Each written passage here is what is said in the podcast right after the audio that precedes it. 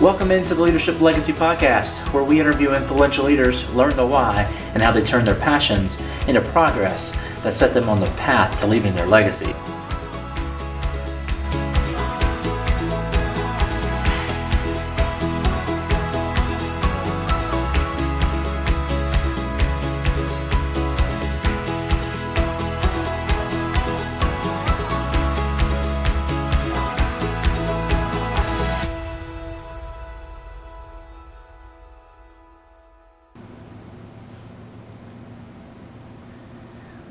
Welcome to the Leadership Legacy Podcast. I am sitting here with Mike Jones of Mike's Merchandise here in Guntersville, Alabama. Mike, thank you so much for joining me this morning. Thank y'all for coming. I appreciate your interest. Well, Mike, tell us a little bit about tell us a little bit about you. Where did you grow up? Where did your love of buying and selling come from?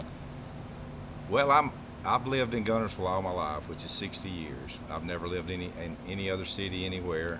Grew up here on the lake. You know, Guntersville got a beautiful lake here and fishing and uh, getting out on the lake has been, you know, part of my life forever. Uh, when I was in high school, I worked for my daddy at his machine shop. He owned a machine shop here in town, and I learned the machine shop trade. And from that, uh, we kind of developed a knowledge of tools and hardware and how much stuff cost, you know. And the beginning of our really buying selling happened back in the early 1980s. I don't know if you remember the 80s had a real kind of a uh, downswing. Interest rates were 18, 20 percent, you know, and businesses were failing all over the place. Very hard on our business to make money. So we started going to auctions. We would see a hardware store something at auction, and me and my dad would jump in a pickup truck. We had a 1971 International pickup truck, and we would take off to the auction and buy a little bit of stuff for the for the auctions, and that's kind of how we got to started buying and selling. Did you have any uh, anything that you were looking for in, in specific when you were going to those auctions, or was it just mainly tools? Well, mainly, you know, we would go like to buy the nuts and bolts and the, that we could use in our machine shop, and uh, when we get to the auction and we would see tools and stuff selling really cheap, we would say like, man, that's going really cheap. You know, we didn't have a lot of money at that time, so uh-huh. we had to be very selective. Yeah. And uh, we we ended up started buying stuff, and then people would be start coming to our machine shop and say, hey, can we buy some of those? You know, stuff we had bought. Then other machine shops started having auctions, going out of business. So we started going to that type of auction, and that really transformed us into just about realizing that buying and selling from these auctions was going to be profitable. Yeah. Well, tell us a little bit about how you got this job. We're sitting in a massive city block warehouse, multiple stories. Um, how did you get to How did you get to this job? Well, this has been a, raw, a long route. You know, we started uh, we started from nothing basically to uh, to where we're at now, and at the start, it really started, I started carrying some of the stuff we were buying at these auctions to flea markets. Okay. So I've been down the flea market path. For years, when I was in my 20s, I would be going to a flea market every weekend somewhere. And we would load up some of this stuff that we bought uh, and carry it to the flea markets. Mm-hmm. And uh, it turned out to be that I was traveling to Ripley, Mississippi. I was going to Nashville, Tennessee, going to Atlanta, going down to the local mountaintop and Collinsville flea markets here in Alabama, mm-hmm. going to Santuck flea market in Montgomery. Oh, Anywhere yeah. I could find a flea market that looked worthy enough to go to, I was loading stuff up in that pickup truck and taking off. Yeah. And from that, you know, uh, my dad got to thinking, you know, well, Mike, why don't you open a store somewhere? And it, and at some point in there, I said, well, I'll give it a try. So I kept going to flea markets, but I also started uh, this little store right across the street from this location, which was about a thousand square feet, and that's where Mike's merchandise basically began. How many square feet is this location? This location has 180,000 square feet. A lot of it's used for online eBay sales and storage, and probably about 60,000 of it is used for a retail sales floor. Well, walking through this massive property, you've seen seen employees all over the place. You have a you have a, a, a good support staff here. When you're looking to hire someone on to to help you and to work with you, what do you look for in an employee or maybe somebody that's going to help unload trucks or work the retail side? Yeah, that uh, employees in a business to business owner is the backbone. Mhm. I think of, of if you don't have good employees, you're not going to do very well, no matter what kind of business you're in. Yeah. And I've been very fortunate here in Guntersville to uh, have a lot of family and friends that knew people, and that really helps. Being a Mhm. small town like this, it was it was easy to find some good people. Now, one of some of my best employees are high school students, and uh, the Auburn franchise owner in Auburn, Albert Henry, Mhm. worked for me here through high school for three to four years Okay. and uh, of course Albert was great. He loved he loved it. You know, he loved what our business was like. He loved all the fun we had, laughing at everybody and having Uh-huh. a good time, basically. But we had a lot of fun, but we worked really hard. And and the high school kids just, you know, I'm very selective. You can get some really good kids from high school that Yeah. have great work ethics, and I think Albert has the same situation with college students now too. He can he can uh, hire college students uh, that are really good work. And they make really good employees. But I do have long time employees. You know, I've got my main lister on eBay right now has been with me for probably 20 years, and Mhm. he is outstanding. Knows what everything is, and is able to figure out what we've got and how much to sell it for. But employees is huge. Yeah. Yeah, like you said, it's the backbone. I mean, you have to have employees that, that love what they do and love your business. I mean, you can't ask somebody to be as passionate about your business as, as the owner is, uh, but having someone on your staff that is is as passionate or almost as passionate as you just helps them feel a, a piece of ownership, a piece of pride as they come to work, and those are the people that you want to have around you as much Oh, as yeah. possible. Yeah, it's huge. It's huge to to have the people really involved, and I like to have fun. I've always been one to kid around and goof around and all that kind of stuff, and I try to bring a lot of that into the business. I, I, I wish I could pay my employees a thousand dollars an hour, Yeah. you know, but they're just they're just set amounts that that you can afford to pay, you know, Yeah. for for what what they bring, and but you know, I love my employees. You know, I, I really, they're just like, all like family. I, my, my sister, who's been with me for over 20 years, is, handles all my money. You know, I don't see anything about my money. I don't have to worry about it. Mhm. I don't have to worry about who pays bills and all that. She's handled that and does outstanding job. And because of that, I let her go play a lot of golf. So, Okay. you know, so I keep her happy for sure Yeah. and then you know i just i just like the atmosphere we have because some of our stuff when we get it we don't know what we're getting when i Mhm. open the back of a truck and these employees get just excited to see what's in there as, as i do Yeah. and i think that the atmosphere down here is quite unique you know we don't have a production line type job maybe the cashiers might argue with it but Yeah. most of my cashiers loved the cashiering because they love people. They love to help people. They love when they come in to develop. Uh, my head cashier right now has been with me 15, 16 years, and she knows every customer that comes in, and she talks to them, and she loves that. Yeah. It's a part of her life that she enjoys. Yeah. You know, and uh, and so it's really important that everybody's happy when they're down here. Yeah, and when they're happy, the customers are happy. You you get you get that trust from the community. When they come in, they see a smiling face. It's just it it just benefits everybody. Yes. From not only the business, the bottom line, to just making somebody's day better. Coming to work with people that have the same mindset and are in a good, you know, in a good in a good place, and customers that come in and see that y'all enjoy doing what you're doing makes them, you know, more likely to come back and develop that long-term relationship. Exactly.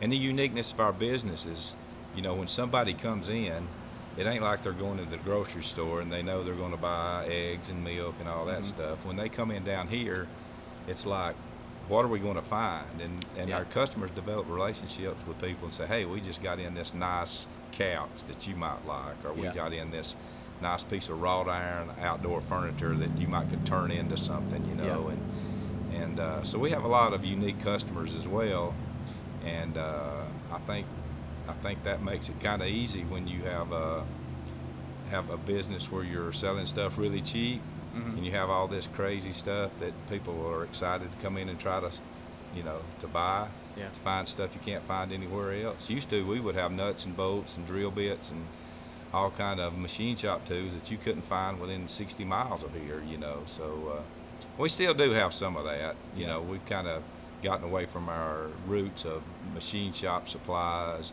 nuts and bolts, but we still have all that. You Mhm. know, I still sell nuts and bolts by the pound.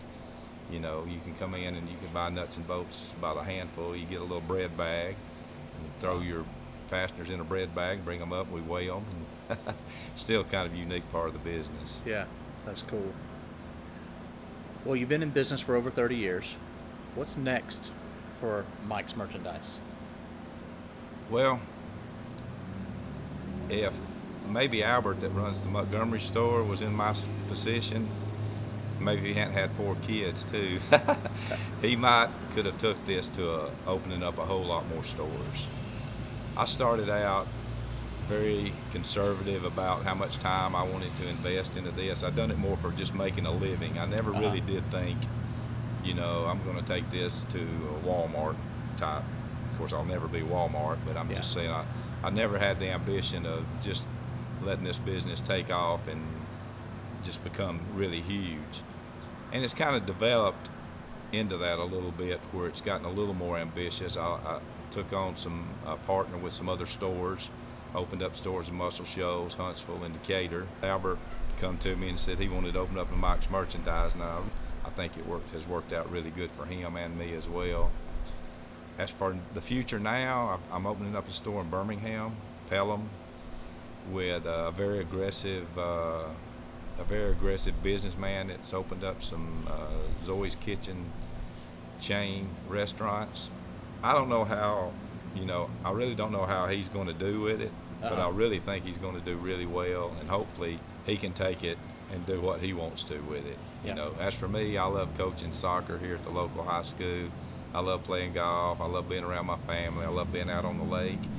If I go opening a bunch of stores, that's not going to be happening. It's going to know tie up a lot of your time.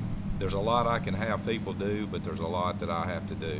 You Yeah. know, uh, I've always said it's like if you're a doctor, our local doctor that I used here in Guntersville worked his tail off. I think he, because he had to do it. Uh-huh. He couldn't let somebody else come in and see his patients. I mean, he was the doctor, Mhm. so he worked around the clock. And I sometimes wondered, you know, how much time did he have for other stuff? And I'm sure he did. Yeah. Uh, but I just didn't want to get into that scenario to where every day I had to wake up thinking, what all have I got to take care of today? What all do I need to do uh, today?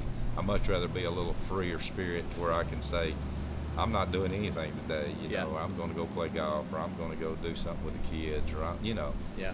So anyway, this is another chapter definitely because I'm getting a little more uh, ready to to hand it over to other people. As far as franchising these stores, there's enough cities in the United States that there's enough to go around. Yeah. You know, so I hope Albert will eventually down take his Auburn and Montgomery operations and expand even more. You Yeah. know, uh, and I think John will do the same. But you know, at some point, uh, at some point, I don't know. We'll see how it's working out, and if it if it works out, good. If it don't, we'll just keep what we got going now. Yeah. That's a good mindset to have, just to kind of let it unfold as it as it's ready to unfold. Exactly.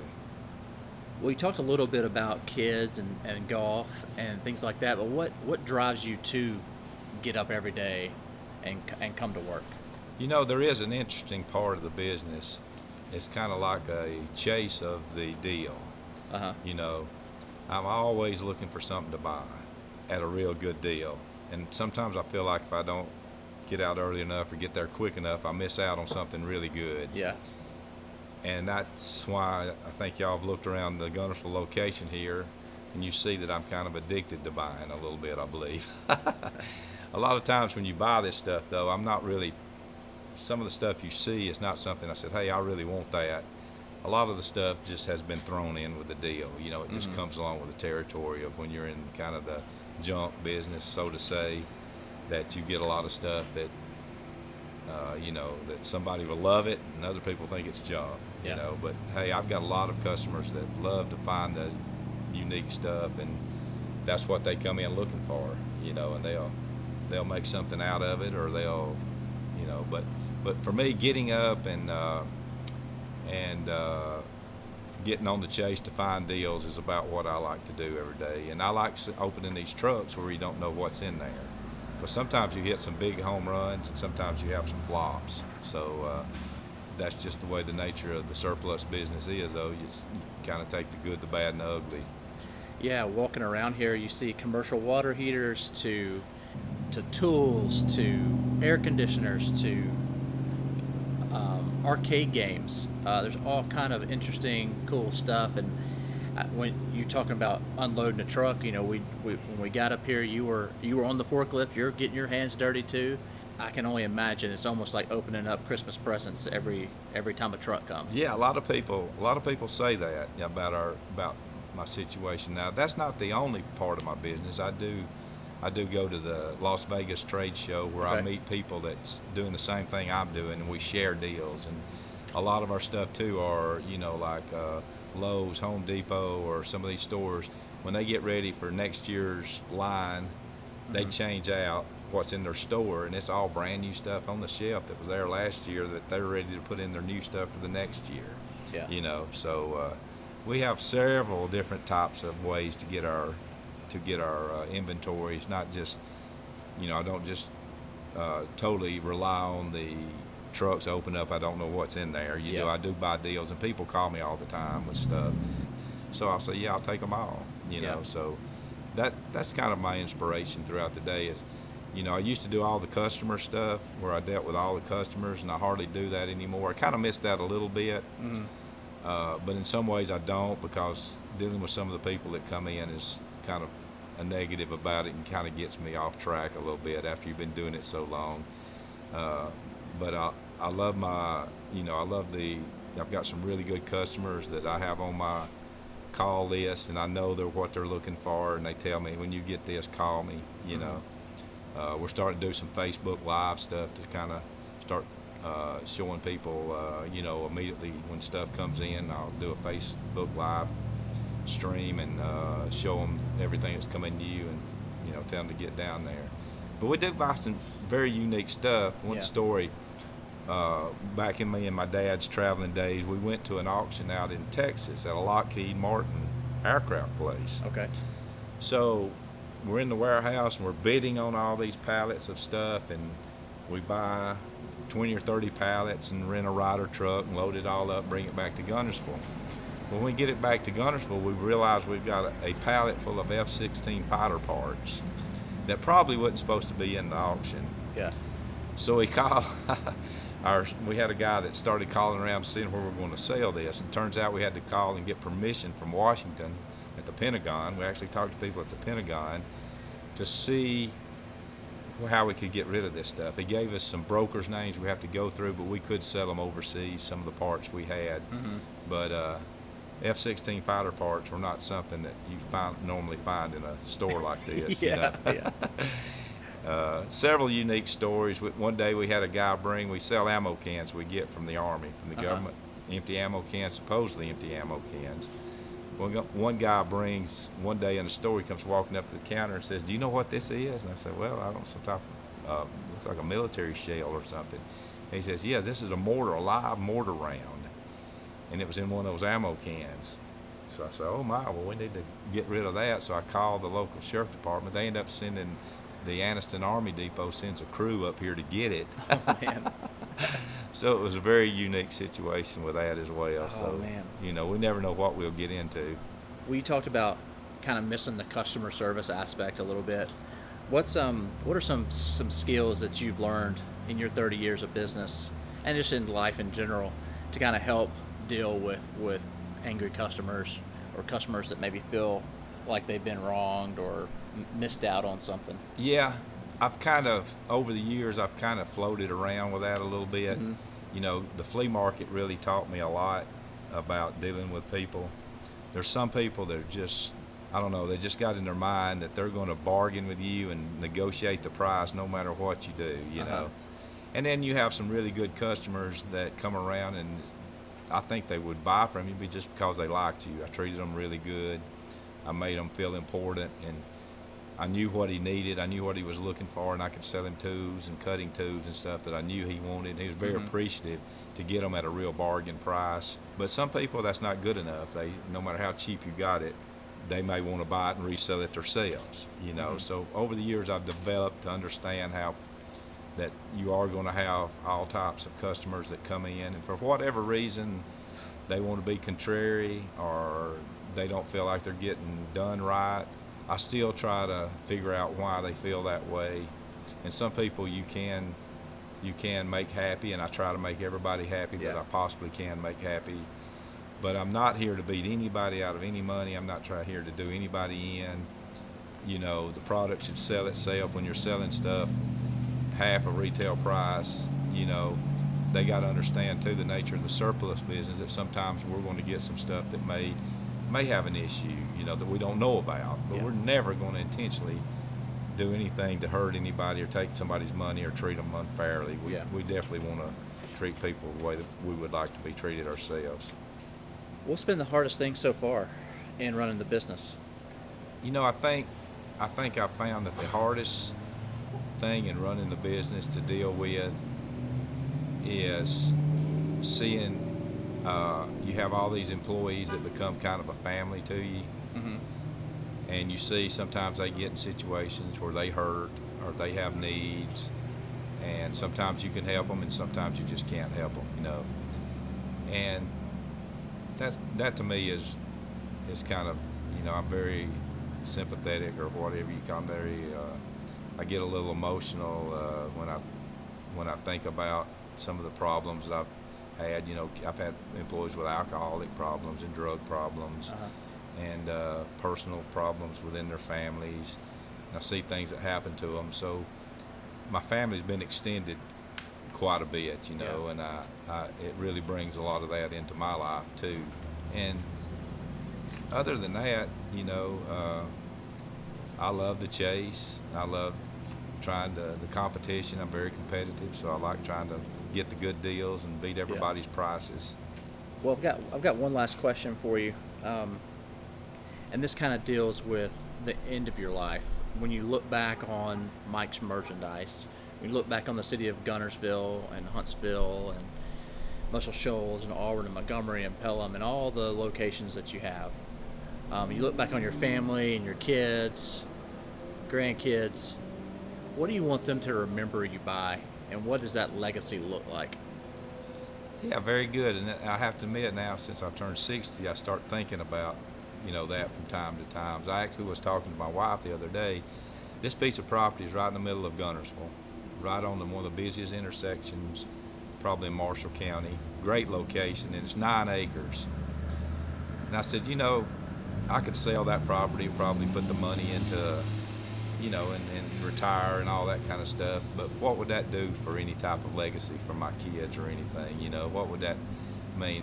I mean, sure, it'd be easy to retire and spend all the money going on, you know, whatever you wanted to do. But uh, like you said in the question, what do you think leaving behind? You know, what Yeah. kind of legacy would you have?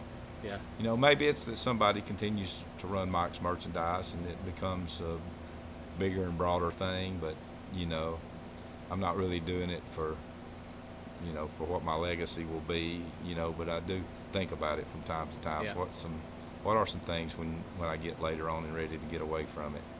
Yeah, I think it's all about your family and Exactly. you know making sure that that they see that they saw the hard work ethic in you and that you know you started something from nothing and Yeah, um, really, you know, you know. and leaving leaving something like that behind.